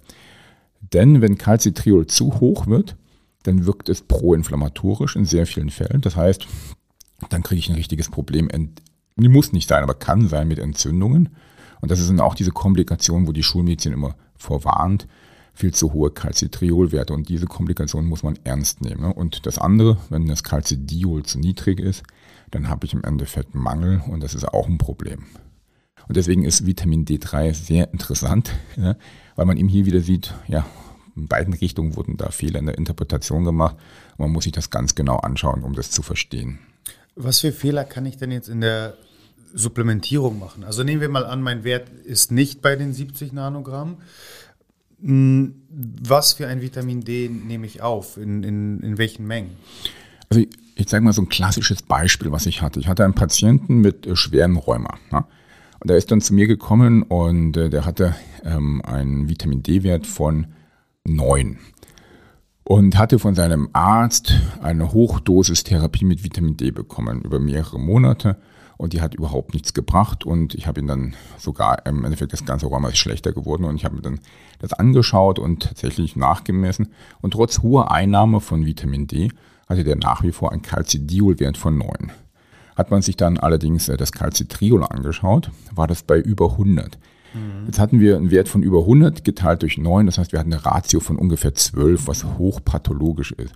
Was ist passiert? Bei Inflammation kann es passieren, also bei Entzündung kann es passieren, dass das Calcidiol, das man substituiert, in Calcitriol umgewandelt wird. Mhm. Das heißt, er hat durch die Einnahme von Vitamin D ständig das Calcitriol erhöht und das Calcidiol ist immer tief geblieben. Und Calcitriol in hohen Dosen ist eben proinflammatorisch. Das sorgt dafür, dass Calcium sozusagen rückresorbiert wird, dass sich der Calciumspiegel im Blut erhöht. Und Calcium im Blut, das kann dann in die Zellen zum Beispiel reingehen und kann diese Zellen entzünden und kann dafür sorgen, dass wir hier proinflammatorische äh, Wege einschlagen im Stoffwechsel, dass Zytokine produziert werden und dass dem dann die Entzündung verstärkt wird. Und das ist in der Schulmedizin schon lange bekannt, weswegen ja immer vor hohen Einnahmen gewarnt werden. Und trotzdem hatte der ja einen Mangel, der hatte ja einen Mangel an äh, diesem Calcidiol und äh, deswegen wurde der erst substituiert. Das heißt, es ist eben wichtig, einfach dieses Verhältnis zu kennen. Und wenn ich substituiere, dann sollte ich niedrig normal substituieren, wenn ich mein Verhältnis nicht kenne, weil ein Mindestmaß an Vitamin D ist auch für einen, wir mal, Patienten mit Autoimmunerkrankung notwendig, mhm. weil Vitamin D hat ja viele Wirkungen. Also nehme ich vielleicht eine Mindestmenge von 2000, 4000, vielleicht auch 8000 Einheiten pro Tag und sorge dafür, dass ich zumindest nicht zu wenig habe. Aber so Einheiten von 20.000, 40.000, 50.000 am Tag, ohne dass man seine Ratio, ohne dass man seine Zytokine, seine Entzündungsbotenstoffe kennt, ohne zu wissen, habe ich eine Entzündung im Körper oder nicht, ist eben nicht sinnvoll und sollte nicht getan werden. Woran lag es denn jetzt in diesem speziellen Beispiel, dass ähm, von einem Vitamin D-Wert, äh, von dem einen Vitamin äh, ja, D-Wert in den anderen ständig ähm, quasi dieser Wechsel stattgefunden hat? Also wieso ist der eine Wert so extrem gestiegen und der andere nicht? Also in speziell dem Patienten mit dem starken Rheumaerkrankung war es tatsächlich ein Klassiker, äh, der das sehr häufig macht, und zwar Quecksilber. Also es war ein Patient, der ähm, sehr, sehr stark ähm, quecksilberbelastet war, extrem hohe Mengen an Quecksilber hatten, die man dann auch im Blut messen konnte, was sehr schwierig ist. Also normalerweise hat man im Blut keine hohen Quecksilberwerte, weil das Quecksilber verbleibt nicht im Blut, wenn man sich vergiftet. Das wird mhm. äh, weg verschoben, ins Bindegewebe, in die Zellen verschoben. Wird der Körper versucht, es aufzuräumen. Der bindet es an Proteine, an Fette. Er versucht es einfach loszukriegen. Und deswegen, man misst eigentlich Schwermetalle sehr, sehr schlecht im Blut. Das äh, ist extrem ja, selten, dass das auffällig ist. Und man muss schon eine sehr, sehr hohe Belastung haben an Schwermetallen, dass man im Blut auch hohe Werte bekommt. Und der hatte so hohe Mengen an Schwermetallen, dass der äh, auch sogar im normalen Blutbild, also was man gemessen hatte, im normalen Blut, dass da schon extrem hohe Werte einfach vorlagen. Und dieses Quecksilber hat eben diese Entzündung angefacht und dafür gesorgt, dass ähm, ständig neue Zytokine, neue Bodenstoffe des Immunsystems gebildet worden sind, und dafür braucht der Körper Calcitriol und deswegen hat er das immer wieder umgewandelt, weil eben das Vitamin D ist ja ähm, ein wichtiger Parameter fürs Immunsystem. Vitamin D kann auch in beide Richtungen agieren. Das heißt, es gibt Vitamin D, das proinflammatorisch agieren kann und es gibt Vitamin D-Zustände, wo das eben antientzündlich arbeitet. Das heißt, man weiß, wenn man es eben nicht untersucht hat, nicht, ob die Vitamin D-Gabe die Entzündung stärkt oder ob sie sie abschwächt. Und das ist eben das große Problem in dem Fall. Das heißt, die Lösung jetzt in, in dem speziellen Fall lag darin, diese Schwermetalllast erstmal deutlich zu reduzieren und nicht weiterhin hochdosiert Vitamin D aufzunehmen. Genau, in dem speziellen Patientenbeispiel mussten wir dann eben diese Schwermetalle erstmal aus dem Körper rausbekommen. Und die Lösung Nummer eins war dann die Entgiftung. In dem Fall wurde dann der Patient mit Chelattherapie behandelt. Das heißt, wir haben Stoffe gegeben, die die Schwermetalle binden und dann über die Niere ausscheiden. Und die zweite Lösung lag darin in der Gabe von speziellen Proteinen, die in der Lage sind, das Vitamin D, das freie Vitamin D zu binden, sodass eben nicht mehr diese proentzündliche Situation durch das Vitamin D möglich war, weil er eben dieses freie Vitamin D abbinden konnte und dann wird das Vitamin D in die Zelle verschoben, also in alle möglichen Zellen verschoben und hat eine andere Wirkung. Also ist nicht mehr so stark proinflammatorisch, wie wenn es im frei, sozusagen als freies Vitamin D im, im Blut herumschwimmt. Und da haben wir eben spezielle Joghurtproteine gegeben, denn äh, die Milch enthält ganz viele von diesen äh, Milch. Äh, diese Milch ist reich an Lactoglobulin zum Beispiel, ein Milchprotein, das die Eigenschaft hat, Vitamin D abzubinden. Das heißt, wenn man spezielle Milchproteine oder Joghurtproteine gibt, äh, dann kann man das abbinden und dementsprechend dagegen steuern. Wie messe ich denn jetzt am besten, also eben nicht nur meinen Vitamin D-Wert, sondern eben vor allem diese so wichtige Ratio? Denn wenn ich jetzt an ein klassisches großes Blutbild denke, das ich beim Hausarzt mache und da dann eben auch meinen Vitamin D-Wert messe, habe ich eben nur rein meinen Vitamin D-Wert, kein, kein Ratio-Wert. Genau, also man muss den, den Therapeuten, den Arzt bitten, dass er ihm beide Werte bestimmt. Das ist für den Arzt kein Problem. Jeder Arzt sollte das wissen, dass es zwei Vitamin D3 Metabolite gibt und äh, normalerweise misst er eben nur den 25 OH Vitamin D. Und man muss ihn halt explizit bitten und sagen, ich, dass man auch das 1,25 haben möchte. Das kann der Therapeut und der Arzt natürlich ablehnen, weil er die Notwendigkeit nicht sieht. Mhm. Und dann muss man halt einfach darum bitten, dass er das als sozusagen Igelleistung macht, also dass man es dann eben selber bezahlt. Das sollte ein Arzt möglich machen, weil im Endeffekt, wenn der Patient das möchte und selber bezahlt, gibt es keinen Grund, das nicht zu tun. Und das kostet ungefähr 60 Euro. Das ist also nicht zu viel. Und es gibt Labore, die tun dann gleich die Ratio ausrechnen und es gibt viele, die machen das nicht, aber das ist kein Problem. Ich kriege dann zwei Zahlen, die kann ich mit dem Taschenrechner durcheinander dividieren, das schafft jeder. Und äh, dann mache ich das halt im Endeffekt selber zur Not und dann kann ich einfach den oberen Calcitriolwert gegen den unteren Calcidiolwert teilen und dann macht der Taschenrechner, gibt der Taschenrechner mir die Zahl. Und man sollte grob wissen, alles unter 1 ist erstmal in der richtigen Richtung, ja, das sieht mhm. gut aus. Alles über 2 ist in der Regel in der falschen Richtung und äh, so dazwischen gibt es eben so einen Graubereich, wo man gut oder schlecht liegen kann. Das ist das Erste, was man schauen sollte, also wie ist die Ratio. Aber dann ist ganz wichtig auch noch das Zweite zu beachten. Ähm, die Ratio alleine ist nicht entscheidend, sondern dann schaut man sich auch noch die absoluten Zahlen an. Und dann schaue ich mir an, Calcitriol, hat man vorhin gesagt, sollte bei 50 sein. Also habe ich jetzt zum Beispiel eine Ratio äh, von 0,5, aber das Calcitriol ist 100 und das Calcidiol ist 200, dann ist das auch nicht perfekt, ja, weil das Calcitriol dementsprechend doppelt so hoch ist, wie es eigentlich sein sollte. Und dann sollte man vielleicht ein bisschen mit Vitamin D aufhören. Also ich schaue mir erst die Ratio an und dann schaue ich mir das Calcitriol an. Das ist ein ganz wichtiger Entzündungsmarker. Je höher das ist, desto wahrscheinlicher ist die Entzündung. Und wenn ich dann zu viel Calcitriol habe, dann sollte ich ein bisschen weniger Vitamin D nehmen oder dann einen Therapeuten aufsuchen, um, um Hilfe bitten. Wie sieht es denn mit der Supplementierung aus? Also zumindest in der Supplement-Welt gefühlt, der Goldstandard ist irgendwie so ein 25 OHD3 mit äh, Vitamin K2 in der MK7 All-Transform. Ähm, kann ich auch da Fehler machen oder worauf sollte ich bei der Supplementierung achten? Ja, die äh, Kombination ist gängig und ist auch nicht falsch, aber sie ist nicht optimal. Es ist so, wie, wie wir am Anfang schon gesprochen haben, zweite Klasse. Wenn man die erste Klasse aufsteigt, dann äh, muss man noch mindestens Vitamin A dazu nehmen, weil Vitamin D ist auch, was die Wirkung angeht, hatte so zwei Stoßrichtungen. Die eine Stoßrichtung ist, ist die ganz bekannte, ne, mit, durch Calcium, Magnesium, Parathormon. Äh, da geht es um Calcium-Knochenstoffwechsel. Da geht es um die Frage, wie, wie viel Calcium habe ich in meinem Knochen oder wie viel Calcium habe ich im anderen, in der anderen Richtung im Blut für zum Beispiel Stoffwechselaktivitäten, die das Calcium ermöglichen. Und äh, da nimmt man K2 dazu, weil man ja sagt, ich möchte, dass eigentlich das Kalzium nicht in die Zelle geht, sondern in die Zelle soll Magnesium und Kalzium soll eher in die Knochen gehen für starke Knochen. Und da ist es wichtig, D3 mit K2 zu ergänzen. Mhm. Wobei K2 selten im Mangel ist, muss man auch sagen. Also es ist schon ein bisschen ein Hype, dass jeder K2 dazugeben will, aber wenn man es nachmisst bei Patienten, die zu einem kommen, findet man also in der Regel selten einen K2-Mangel. Deswegen ist eigentlich K2 jetzt nicht so wirklich wichtig, aber man kann es geben. Es ist auf jeden Fall nicht schädlich.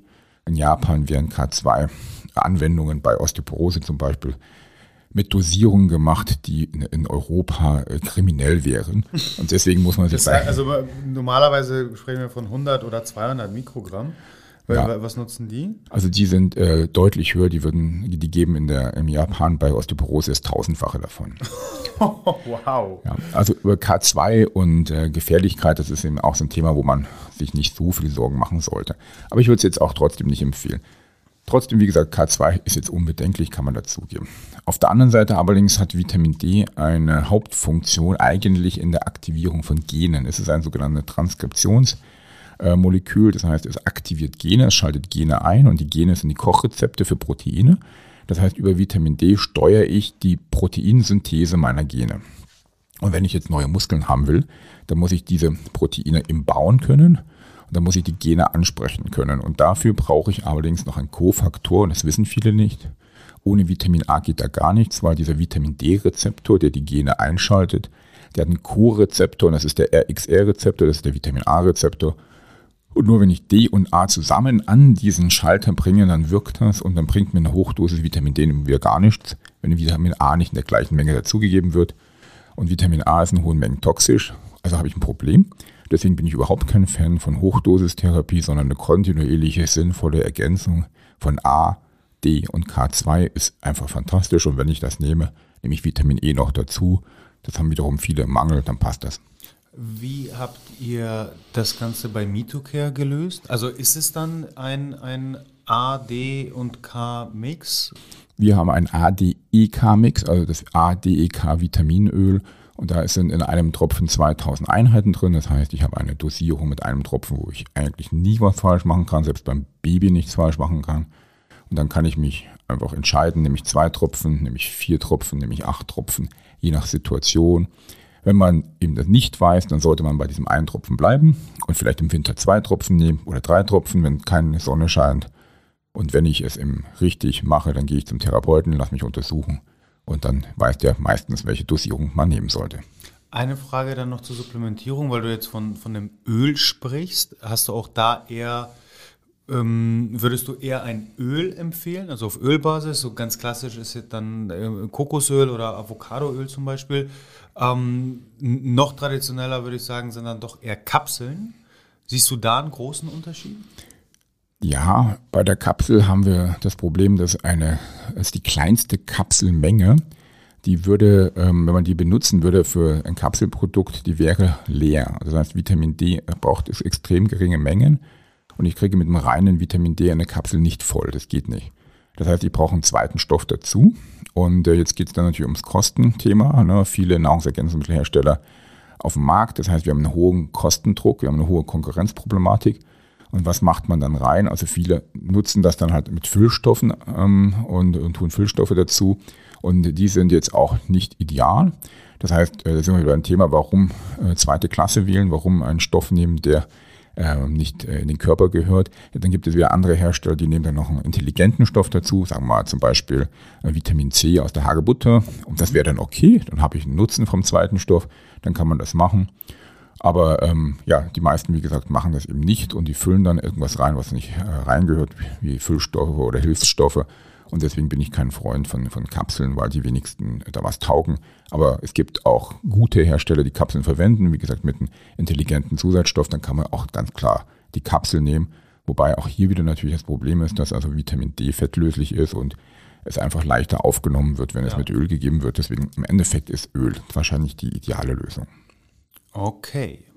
Pass auf, Christian. Ich nutze dann einmal jetzt diesen Podcast für eine private persönliche Beratungsstunde. Gerne. Denn ich habe vor kurzem meine Vitamin D-Spiegel einmal gemessen. Äh, von daher lass uns ein weiteres Beispiel mal aufgreifen. Ganz zufällig. Äh, ich habe meine Vitamin D-Werte hier aufgemacht, auch für dich einmal sichtbar. Und ähm, wie zu erkennen ist, liegt mein aktueller Vitamin D-Spiegel bei 53,74 Nanogramm pro Milliliter an äh, 25 OHD3. Dazu einmal im Vorfeld ähm, äh, soll gesagt äh, werden, nehme ich, beziehungsweise ich hatte Ende August eine Woche maximale äh, Sonnenexposition. Also wirklich eine Woche lang äh, gefühlt 14 Stunden am Tag ich hätte jetzt fast nackt gesagt, also nicht ganz nackt, in äh, Boxern, in äh, Schwimmhose rumgelaufen. Mhm. Und nehme mehr oder weniger, in dieser Woche nicht, aber mehr oder weniger ganzjährig vier oder 8.000 internationale Einheiten an Vitamin D. Okay. Lass, lass uns erstmal darüber sprechen. Ist das ein guter Wert? Ähm, sollte ich auf die 70, die du angesprochen hast, ähm, hoch optimieren?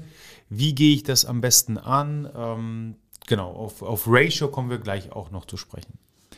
Ja, es sieht hervorragend aus. Also du bist yes. jetzt hier im äh, absoluten grünen Bereich und man kann an dem Wert nicht rumnörgeln, sondern du liegst jetzt da, wo du hingehörst, nämlich zwischen 50 und 70 und da bist du an der unteren Grenze. Das heißt, weil wir hier jetzt zum Beispiel nur das 25 OH sehen, also das Calcidiol, und die Ratio eben nicht möglich ist, weil das Calcitriol nicht da ist, kann man ja jetzt auch nicht wissen, ähm, ist da vielleicht noch ein kleines Problem im Verborgenen. Mhm. Und solange man das nicht weiß, würde ich bei diesem Wert bleiben, weil du bist also in einem sehr guten Bereich fürs Immunsystem, du bist im sehr guten Bereich für die äh, epigenetisch-genetische Aktivierung deiner Gene. Und äh, die 4.000 bis 8.000 Einheiten, also im Mittel 6 plus ab und zu Sonne durch Urlaub, scheinen hier optimal zu funktionieren. Herzlichen Glückwunsch. Genial. Jetzt bin ich aber alles andere als zufrieden.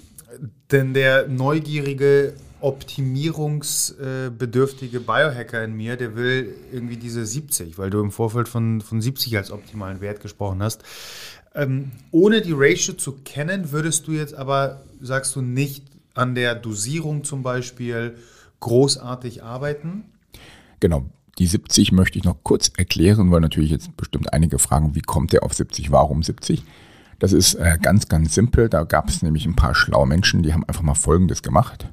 Die sind zu Naturvölkern gegangen und Naturvölker, das sind einfach Völker, die noch nicht so viel Bekanntheit gemacht haben mit der Zivilisation und haben doch mal gemessen, was haben denn die für Werte und da ist das dann herausgekommen. Das heißt, man hat viele tausend Naturvölker, äh, Menschen gemessen und da ist tatsächlich der Durchschnittswert über alle diese Naturvölker, völlig unabhängig davon, ob die im Amazonas leben oder in Südostasien leben, ist bei 70. Das heißt, wenn so hm. einer ähm, in einer interessanten Gegend lebt, also in einer mit Sonne natürlich, äh, wir reden jetzt nicht vom, vom Eskimo, sondern wenn einer in einer interessanten Gegend lebt, dann hat er in der Regel als ähm, Mensch eines Naturvolkes einen Vitamin D-Calcidiolwert von 70.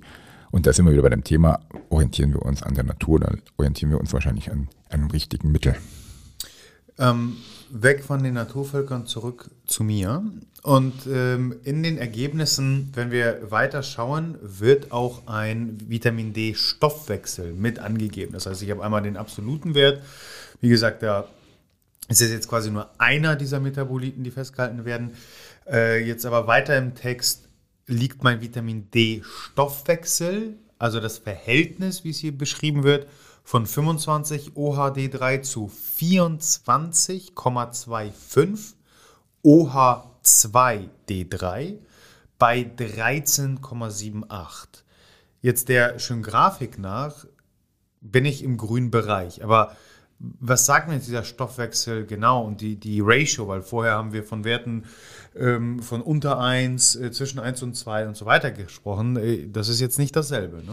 Das ist nicht dasselbe, das ist eine andere Ratio, also ein anderes Verhältnis, nämlich zwischen diesem, sag ich mal, Speicher Vitamin D3, also Speicher Vitamin D3 Hormon 25 OH zu dem Abbauprodukt vom Vitamin D3-Stoffwechsel. Das heißt, wenn ich das Vitamin D3 natürlich dann benutze oder auch nicht benutze, weil ich zu viel davon habe, dann wird es abgebaut vom Körper, weil der Körper irgendwann sich auch gegen hohe Spiegel selber wehrt, indem er es dann eben abbaut.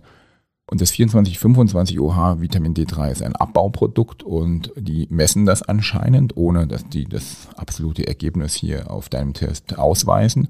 Mhm. Und ähm, man sieht halt hier, dass die Menge von dem 2425 OHD3, das abgebaut wird, äh, anscheinend im Normalbereich liegt, so dass dann auch dein normales Vitamin D3 25 OH geteilt durch diese Abbauform im grünen Bereich liegt. Und das ist eigentlich ein guter Hinweis darauf, äh, dass du wahrscheinlich nicht zu viel Calcitriol, also nicht zu viel äh, 1,25 OHD3 hast, weil wenn du davon zu viel hättest, dann würde unter Umständen auch deutlich zu viel, zu viel 24, 25 OHD3 entstehen und dann wäre dieses, äh, diese Ratio äh, wahrscheinlich verändert. Und äh, das ist also ein indirekter Hinweis zumindest, dass deine Ratio stimmt. Jetzt wäre es natürlich noch spannend, wenn du die nochmal messen würdest. Okay, das heißt äh, jetzt äh, Dosierung hin oder her. Ähm, Im Optimierungsgedanken würdest du mir aber dann als nächsten Schritt eher empfehlen, tatsächlich mal die, die Ratio ähm, anzugehen und beide Metaboliten einmal zu messen, ähm, um einfach das Gesamtbild meiner Vitamin D-Versorgung tatsächlich vor Augen zu haben. Nicht, genau. Also ich würde dir empfehlen, diese andere Ratio auch noch zu messen. Dann hast du sozusagen das Nonplusultra. Du hast einmal die Ratio zwischen 25 OH und 1,25 OH und du hast die Ratio zwischen 25 OH und 24,25 OH. Damit wärst du dann sozusagen der König der Biohacker. Okay, dann weiß ich ja, was zu tun ist. Vom ähm, aktuellen Thema Vitamin D aufgrund der Saison zum äh, anderen sehr spannenden ähm, aktuellen Thema äh, Corona. Ja. Äh, ich bin selbst sehr, sehr neugierig und äh, dementsprechend wollte ich unbedingt dieses Thema mit hier in diesem Podcast äh, verarbeiten. Denn du hast vor kurzem auch ein äh, Corona-Duell gehalten ähm, auf, auf den sozialen Medien, auf Instagram. Äh, du hast eine klare Meinung und du arbeitest aktuell auch an einem Long-Covid-Protokoll. Einmal, was ist deine Meinung? Und ich finde es einfach sehr irritierend aktuell, weil man von sehr vielen Parteien, auch sehr vielen, würde ich mal behaupten, zumindest in der äußeren Erscheinung Expertenparteien sehr unterschiedliche Meinungen hört. Äh, damit in Verbund natürlich dann auch die spannende Frage Impfung, ja, nein. Ähm, fang einfach mal an. Ein unfassbar interessantes Thema in der aktuellen Zeit, weil es tatsächlich den gesamten Planeten betrifft und äh, damit, glaube ich, ja nicht umsonst in den letzten zwei Jahren Thema Nummer eins ist. Aber wie immer ähm, hat sich hier leider äh, gerade dieses Schwarz-Weiß-Ding extrem durchgesetzt und wir haben dann auf der einen Seite, ich nenne sie immer die Bemühten, ja, also die wirklich versuchen, ernsthaft das Problem zu lösen und die, die das einfach kleinreden. Und äh, wir haben einfach zwei Gruppen, die ich beide nicht für sehr intelligent halte, wo ich einfach wirklich, ähm, wirklich stinksauer bin auch, weil man kann so ein komplexes, schwieriges und die Menschheit belastendes Thema nicht in eine schwarze oder eine weiße Position äh, divergieren. Das geht einfach nicht. Wenn man das Thema intelligent angehen würde und sich ähm, dann dementsprechend auch mal wirklich damit beschäftigen würde, dann würde man zu einem ganz anderen Bild kommen. Also zum einen, meine Meinung zum Corona, ich habe äh, viele Patienten, die betreut werden von mir und dementsprechend habe ich auch viel Kontakt zu Patienten mit einer Corona-Infektion. Und ich kann ganz klar sagen, Corona hat schwerwiegendste Komplikationen und Folgen, wenn man einen schlecht eingestellten Stoffwechsel hat, wenn man nicht auf diese Infektion vorbereitet ist. Und es gibt viele, viele Gründe, warum es aus dem Ruder laufen kann. Und ich habe sehr, sehr viele wirklich schwerkranke Patienten gesehen. Und deswegen muss man diese Infektion ernst nehmen. Also das Leugnen von Corona macht keinen Sinn. Man schadet sich und den anderen. Und ich bin definitiv auf der Seite, sage ich mal, der Bemühten, die versuchen, das Thema ernsthaft in der Gesellschaft ähm, zu, zu, äh, zu, erzählen und den Leuten die Möglichkeiten zu geben, eben sich darauf vorzubereiten. Zum Beispiel mit einer Impfung. Auf der anderen Seite ist es aber auch so, wir leben im 21. Jahrhundert und es kann nicht sein, dass wir im 21. Jahrhundert mit dem Handy alles machen können. Ja, alles, was man sich so vorstellt. Wir können zum Mond fliegen. Es gibt Leute, die springen aus 30 Kilometer Höhe äh, aus irgendeinem Flugzeug raus und fliegen mit dem Fallschirm zur Erde. Wir können unfassbare Dinge machen, aber wir sind nicht in der Lage, äh, ernsthaft eine Corona-Infektion in den Griff zu kriegen. Wer das glaubt, hat im Endeffekt von Medizin keine Ahnung. Selbstverständlich gibt es genügend Möglichkeit, eine Corona-Infektion intelligent äh, zu behandeln und auch intelligent Prävention zu machen. Das wird allerdings nicht in dieser Bandbreite, wie man es nutzen sollte, ausgenutzt. Das heißt, die Schulmedizin schaut nicht mit zwei Augen auf die Möglichkeiten und auf die Optionen, die es gibt. Und auf der anderen Seite wird eben das komplett ignoriert von den Querdenkern, die einfach sagen, man muss nichts machen. Und die Wahrheit liegt halt auch hier in der Mitte. Und ich bin ein großer Freund von dieser Mitte. Und da ist eine Option die intelligente Impfung für die Therapie. Ähm, ich bin auch kein Freund von der nicht intelligenten Impfung. Zum Beispiel, wenn Impfempfehlungen gegeben werden für, für Risikogruppen wie zum Beispiel Schwangere oder alte Menschen oder einfach wo man sagt, jetzt auch bei den Kindern wieder, die neuen Impfstoffe werden grob immer ungefährlich, werden immer unproblematisch und äh, man kann sie einfach unreflektiert geben, einfach der gesamten Bevölkerung. Das ist eben nicht richtig. Die Impfstoffe machen riesige Probleme. Wir haben äh, wahnsinnig viele Nebenwirkungen davon. Und deswegen bin ich auch auf der Seite ein kleines Stückchen eben von diesen Querdenkern, die sagen, man kann einfach hier nicht eine ganze Gesellschaft, eine ganze Welt hernehmen und so eine Art Experiment machen und das unreflektiert einfach geben, sondern man muss klar aus der Notwendigkeit heraus eine Therapieoption für die Welt entwickeln und man muss schauen, wie kann ich acht Milliarden Menschen versorgen. Da ist die Impfung eine Option. Auf der anderen Seite muss ich dann aber auch mich reflektieren und sagen, jetzt habe ich eine Million geimpft, das sind die Probleme, das, ist, äh, das funktioniert nicht richtig. Wir haben die Impfung vielleicht nicht so optimal gemacht, wie sie sein sollte und wir müssen sich eben reflektieren und darüber nachdenken, wie kann man es besser machen. Ja, und das findet halt leider nicht statt und deswegen ist es momentan so, wie es ist, nämlich ziemlich chaotisch und unbefriedigend. Impfung ja oder nein? Wenn es, also entschuldige, dass, dass ich auch da dieses irgendwie schwarz-weiß äh, so, so extrem darstelle. Ich meine nur, dass das eine Frage ist, die, die viele beschäftigt. Selbst wenn sie schon geimpft ja. sind. Ich habe das äh, Impfduell gemacht und meine Position da klar geäußert, dass ich äh, tendenziell sage, ja, wir müssen eine Lösung finden, wie acht Milliarden Menschen geschützt werden kann. Und es ist für mich ein bisschen naiv herzugehen und zu sagen, äh, acht Milliarden Menschen bekommen jetzt Vitamin C im Vorfeld und äh, haben eine Prävention. Das funktioniert nicht. Das funktioniert bei den Biohackern. Die sind in der Lage, sich damit auseinanderzusetzen und sich zu schützen oder sich, äh, sag ich mal, den Stoffwechsel zu optimieren, sodass die Wahrscheinlichkeit einer schweren Infektion eben sehr gering ist. Das heißt, wir brauchen eine Option für die anderen. Und da ist die Impfung aus meiner Sicht eine Option, selbst mit diesen modernen jetzt ähm, mRNA- und Vektorimpfstoffen, aber leider nicht so, wie sie stattfindet. Denn ähm, wenn man ehrlich ist und wenn man sich das äh, anschaut, dann ist einfach die Dosierung zum Beispiel bei den aktuellen Impfstoffen viel zu hoch dosiert. Also, mhm. Das heißt, wir haben Impfstoffe, die von der Dosis nicht optimal gewählt worden sind und wo nicht jede, jeder Patient diese Dosis einfach verträgt. Ja.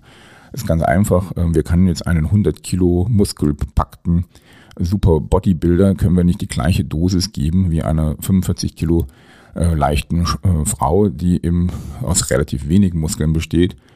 Die haben eine ganz andere Setting, eine ganz andere Voraussetzung und man kann auch nicht einer Schwangeren die gleichen Dosierungen geben. Ja. Weil wir im Endeffekt ein, äh, ein RNA impfen, die geht in die Zelle rein. Ja. In der Zelle wird das Spike-Protein hergestellt und dieses Spike-Protein ist hoch immunogen. Das heißt, es macht heftigste Immunreaktionen.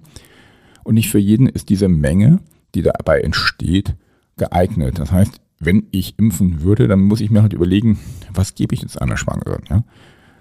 Und dann würde ich mir das nochmal ganz genau anschauen, ob das wirklich Sinn macht, jemand, der jetzt im sechsten, siebten Monat ist, eine Impfung zu geben und zu sagen, gehe ich das Risiko ein. Diese zwei Monate kann man doch einfach auch noch abwarten. Ja? Mhm. Es muss doch nicht sein, dass ich diese Frau in der Schwangerschaft unbedingt impfe wo ich nicht weiß, was passiert. Ja. Und da, da, bin ich einfach für intelligente Lösungen. Also ich wäre dafür, dass die Ärzte sich halt wirklich ernsthaft überlegen, wann sie jemanden impfen und wann nicht. Und dass sie sich auch ernsthaft überlegen, welche Dosis jemand bekommen sollte. Und da mache ich halt schon Unterschied, dass ich einfach sage, damit es eine wirklich dünne, leichtgewichtige Frau die kann einfach die volle Dosis nicht vertragen. Die hat nach der ersten Impfung schon heftigste Nebenwirkungen gehabt. Dann gebe ich dir doch nicht nochmal eine zweite Dosierung mit, mit voller Dosierung, mit heftigen Nebenwirkungen, die ich dann erwarte. Sondern ich bin für ein intelligentes Impfen. Und Impfen ist für mich auch immer eine Entwicklung. Ja, wir haben jetzt einen Impfstoff, der ist wirklich suboptimal, das kann man nicht anders sagen. Und das ist das, was ich auch als Schulmediziner dann einfach anerkenne, dass dieser Impfstoff nicht erste Klasse ist, sondern dass das einfach momentan dritte Klasse Impfstoff ist, aus der Notwendigkeit heraus. Mhm. Aber ich muss dann hergehen und sagen, ey, ich erwarte dann von der Industrie und vor allen Dingen auch von der Politik, dass man diese Impfstoffe verbessert, dass man neue Wege geht. Zum Beispiel proteinbasierte Impfstoffe aufbaut, peptidbasierte Impfstoffe aufbaut oder auch andere Applikationswege. Zum Beispiel jetzt äh, kommt demnächst wohl einer, den man einfach in den Mund sprühen kann, was deutlich intelligenter ist, weil er der Infektionsweg natürlicher ist, als wenn man mRNA in einen Körper hineinspricht, äh, spritzt. Das ist eben kein physiologischer Weg. Also die Entwicklung sollte man sich anschauen, die sollte man begleiten, die sollte man fördern. Und das äh, wäre dann das intelligente Impfen. Und das ist meine Position. Also ich bin kein Impfgegner, aber ich bin auch kein Impffan, jedenfalls nicht bei den aktuellen mRNA- und Vektorimpfstoffen. Die sind suboptimal und deswegen bin ich für eine individuelle Lösung. Man muss sich das genau anschauen. Aber klar, wenn man sich acht Milliarden Menschen anschaut und das Problem sich genau anschaut und wenn man vor allen Dingen weiß, dass die Corona-Infektion jetzt über Jahrzehnte bleiben wird. Also wir werden das Thema immer wieder haben. Das heißt, wir werden aggressivere Varianten bekommen. Und äh, da ist es einfach wichtig, eine gewisse Grundimmunisierung zu haben. Nur nicht so, wie es jetzt läuft, sondern anders. Wenn ich dich äh, richtig verstanden habe, dann Impfung hin oder her, habe ich als Individuum aber durchaus auch die Möglichkeit, im Vorfeld bereits mein, mein Immunsystem ähm, entsprechend aufzubauen, meine Mitochondrien bestmöglich zu versorgen, ähm, grundsätzlich ein, einen gesunden Lebensstil zu, be, ähm, zu befolgen, was durchaus einen Unterschied macht, wie ich vielleicht mit, mit Corona umgehe als Individuum, wenn ich es dann bekomme? Genau. Das heißt, auch hier kann man sagen, warum soll man ein wirklich jungen Menschen, der ein super Immunsystem hat, der wirklich top im Schuss ist, warum sollte man dem das Risiko eines Impfstoffes aussetzen, der, dessen ähm, Auswirkungen nicht vollständig erkannt sind, der auch keine vernünftige Zulassung hat, sondern eine Notzulassung. Allein das Wort Notzulassung sagt ja schon, wir wissen nicht genau, was dieser Impfstoff im Endeffekt für Folgen haben kann oder für Langzeitschäden. Also warum muss ich dann jeden impfen? Ja, warum kann ich nicht diese Gesunden sagen, okay, passt auf, bei euch sieht es richtig gut aus, ähm, ihr braucht das nicht, ihr könnt auch mit einer Infektion leben und die kann man eben, da kann man was dafür tun. Ähm, es ist bekannt, dass der Coronavirus sich leichter tut, wenn der Darm nicht funktioniert. Ja, das heißt, diese Studien sind da, die kann man alle nachlesen. Ja.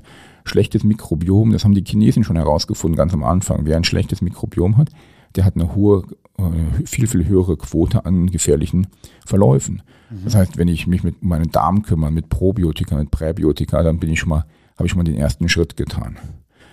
Dann ist es ähm, auch eindeutig in Studien nachgewiesen, dass je stärker man oxidiert ist, also Oxidation bedeutet so schwarz wie eine Banane oder gerostet wie ein Stück Eisen, das heißt, je stärker ich oxidiert bin, desto besser kann der Virus an der Membran von den Zellen an, angreifen oder an die Rezeptoren sich ransetzen. Das heißt, Antioxidantien spielen eine herausragende Rolle in der Prävention.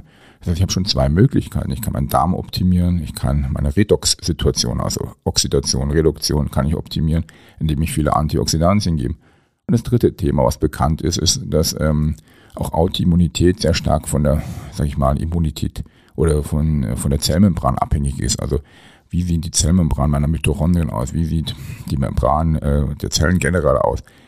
wenn die stark oxidiert sind, wenn die viele Giftstoffe enthalten, ähm, dann ist es dementsprechend schwieriger, dass man eben gesund bleibt und dass das Immunsystem richtig reagiert. Und deswegen sollte ich darauf achten, dass die Öle passen. Ja, Ausge äh, Phospholipide zum Beispiel sind da so ein Stichwort. Die Membran besteht zu 50 Prozent aus Phospholipiden. Die haben eine Reinigungsfunktion. Frische Phospholipide jeden Tag nachschieben bedeutet, die Membran zu reinigen. Und je sauberer die Membran ist, je ursprünglicher die ist, desto weniger kriege ich Immunreaktionen oder Autoimmunreaktionen. Und das sind schon drei Themen, die man an, angehen kann. Ne? Membran, äh, Redoxpotenzial oder Redoxsystem und äh, das dritte, was wir vorhin gesagt haben. Ähm, ja, die drei Sachen sollte man eben umsetzen. Christian, vielen, vielen Dank für diesen sehr informativen, spannenden äh, Corona-Schlenker. Lass uns zum Abschluss einmal noch über diese Dose äh, sprechen, die ich hier auf dem Tisch habe. Care. Keto-friendly, intelligent Sugar Drink. Habe ich so noch auf keiner Dose gesehen. Für mich persönlich ein unglaublicher Catcher. Ein intelligenter Zuckerdrink. Jetzt haben wir im Vorfeld ja schon über diese intelligenten, die guten Zucker gesprochen. Ähm, und äh, das findet sich eben hier in dieser Dose wieder. Äh, Galaktose, Tagatose, äh, Trehalose, Isomaltolose.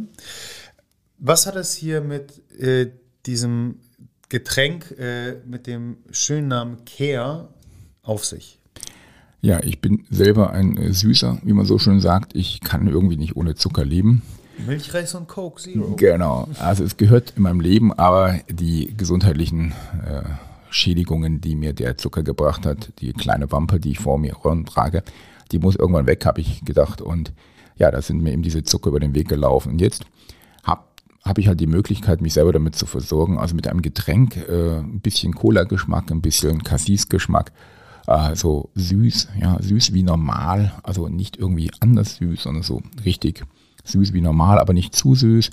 Und äh, das Ganze dann ohne das Insulin oder ohne dass viel Insulin ausgeschüttet wird, also eine leichte Insulinausschüttung gibt es aber minimal, das Ganze zahnfreundlich ist natürlich ein Traum mit vielen Ballaststoffen, mit vielen sekundären Pflanzenstoffen, sodass auch noch, wie gesagt, äh, die, das Redox-System positiv beeinflusst wird, also dass man nicht oxidiert, wenn man das trinkt, ist äh, für mich äh, persönlich meine Rettung, ja, um meinen Bedarf an Süßem zu stillen, ohne dass ich mir damit etwas Schädliches äh, tue, sondern ganz im Gegenteil.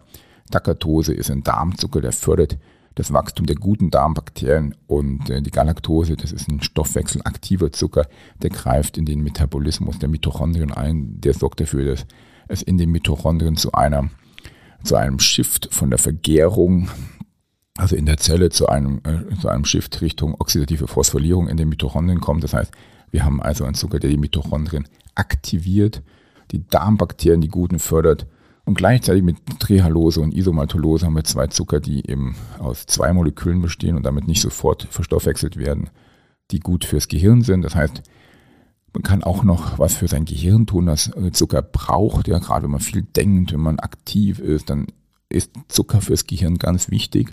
Und das hat man auch noch hier drin. Es ist mein persönlicher Favorit aktuell von äh, Mitocare, den ich äh, jeden Tag genieße und mit dem ich sehr, sehr glücklich bin, weil es eben insulinfreundlich ist, weil es eben zahnfreundlich ist und weil es auch noch Energie liefert und dann gleichzeitig den Stoffwechsel in die richtige Richtung beeinflusst.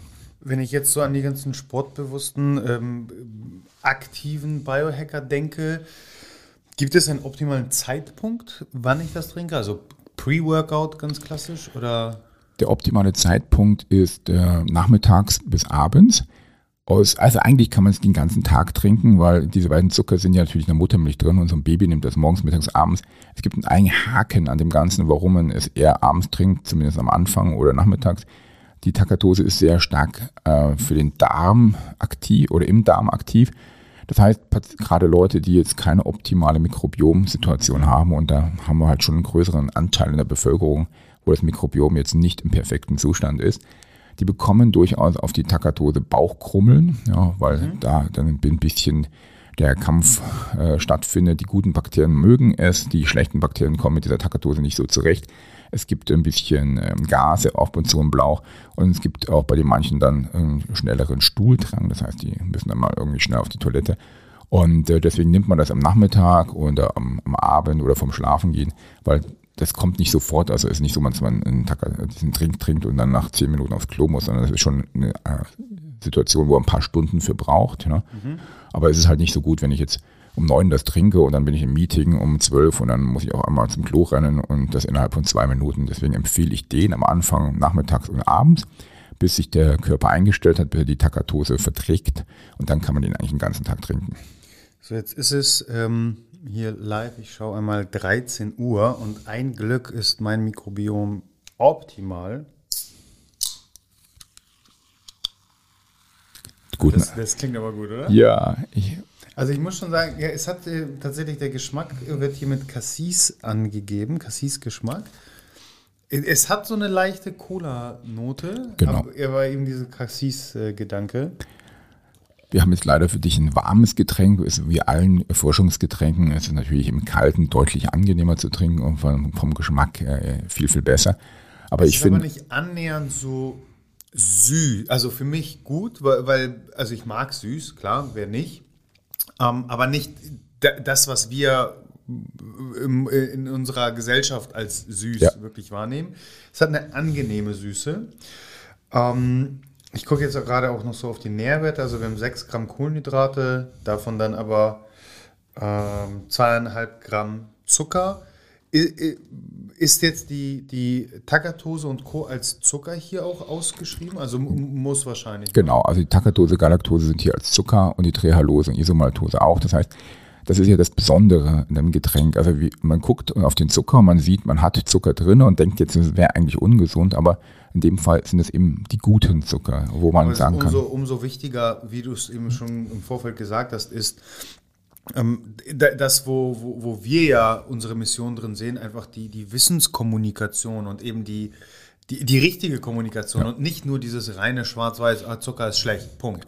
Genau. Als echter Biohacker nehme ich an, dass du wahrscheinlich äh, dir noch ein paar Dosen besorgst und dann den Zucker misst, bevor du es trinkst und den Zucker misst, nachdem du es getrunken hast und dann wirst du sehen, dass dein Zuckerspiegel nicht ansteigt und das ist eben das Faszinierende an der Geschichte. Äh, da ich als ja wirklich neugieriger, neugieriger, neugieriger, oh Gott, wir sind schon viel zu lange hier dran, äh, Biohacker eben an solchen Werten sehr, sehr interessiert bin, ähm, ich äh, laufe einmal im Jahr in der Regel mit einem CGM-Gerät rum, also so einem Continuous ja. Glucose ähm, ähm, Manager, äh, der quasi kontinuierlich meine, meinen Blutzucker misst. Ähm, in meiner, und das passt super, weil hier steht ja auch drauf Keto-friendly. Ich habe Ja. immer im Herbst, also Oktober, November. Äh, dieses Jahr wird es wahrscheinlich aufgrund einiger ähm, jetzt Events im Oktober auf den November hinauslaufen, eine Keto-Phase, äh, wo ich quasi mit der Saison gehe, mit den Jahreszeiten und äh, dem evolutionären Gedanken irgendwo zu realisieren, okay, in den Wintermonaten hatten wir eben Jahrtausende von Jahren nicht äh, Mangos, Bananen und Co. zur Verfügung, also grundsätzlich äh, Carbs und Co. Und äh, da bin ich sehr gespannt, wie, wie dann eben die, die Ausschüttung sein wird. Jetzt sehe ich aber auch in der Zutatenliste, dass äh, zusätzlich als Süßungsmittel auch Stevio-Glykoside drin sind. Genau, es ist äh, eine Mischung aus diesen vier Zuckern plus ein bisschen Stevia ist auch noch dabei. Die, äh, die Zusetzung von Stevia dient eigentlich dazu, das Ganze nochmal ein bisschen abzurunden, ja, damit man, es muss beim Zucker perfekt sein. Ja. Also jeder hat so beim Zucker einfach den klassischen Geschmack im Hinterkopf und wir haben versucht, es eben ja, so, so nah wie möglich an das, was die Leute gewohnt sind, heranzubringen, weil man kennt das ja, ne? der Mensch ist ein Gewohnheitstier. Und deswegen haben wir ein bisschen. Stevia reingemacht. Ich bin auch kein Gegner von Stevia. Stevia hat seine Berechtigung, ist ein sehr interessantes äh, Süßungsmittel und äh, in geringen Mengen und auch hier wieder das Prinzip eben von den Stoffen eben nicht zu hohe Mengen zu nehmen, weil dann schmeckt es einfach auch nicht mehr oder hat einen komischen Beigeschmack, sondern minimale Mengen, also viele Stoffe synergistisch äh, zu geben und hier auch zu kombinieren. Das ist im Endeffekt auch das Geheimnis von diesem Kehrtrink dann. Finde ich sehr, sehr angenehm. Aber ich muss dir auch leider sagen, an, an die kalte Coke kommt es nicht dran. Ja, die kalte Coke, das ist richtig. Die kalte Coke hat nochmal ein ganz anderes ähm, Feeling. Also da ist wieder auch die Gewohnheit das Thema. Ich würde dich nochmal bitten, dass du es kalt trinkst und dann nochmal vergleichst. Okay. Und es ist ein, ein Getränk, wo, ähm, wo man einfach auch wie immer, das muss man öfters trinken. Ja? Und wenn man es öfters trinkt, dann hat es, ändert es auch etwas in, äh, im Mindset und äh, auch im Kopf. Denn äh, du speicherst natürlich deine Lieblingsgetränke auch im Kopf ab und dann erinnert er sich und sagt, oh, ja, das ist das typische Vergleichen, was man einfach macht. Ja, äh, macht man überall. Man, man sieht was Neues und man vergleicht es mit was Bekannten und das Neue ist dann meistens erstmal schlechter. Aber erstmal länger trinken und dann, dann nochmal Bin ich vergleichen. absolut, absolut bereit. So, ich muss leider gestehen, dass äh, ich mein Ziel, diese Podcast-Folgen bei einer Stunde zu halten, ähm, versagt habe. Wir sind komplett ausgeartet, aber es war ein viel zu interessantes äh, Gespräch, wo wir sehr viele wichtige Themen ähm, angegangen sind, äh, die, die mir wirklich äh, auf dem Herzen, auf, auf den Lippen lagen. Von daher bleibt mir nichts anderes äh, übrig, als dir vielmals für deine Zeit zu danken, Christian. Ich hoffe, du da draußen hast mindestens genauso viel mitgenommen äh, wie ich, ähm, hast bis hier mitgehört und auch dir danke ich dementsprechend für deine Zeit.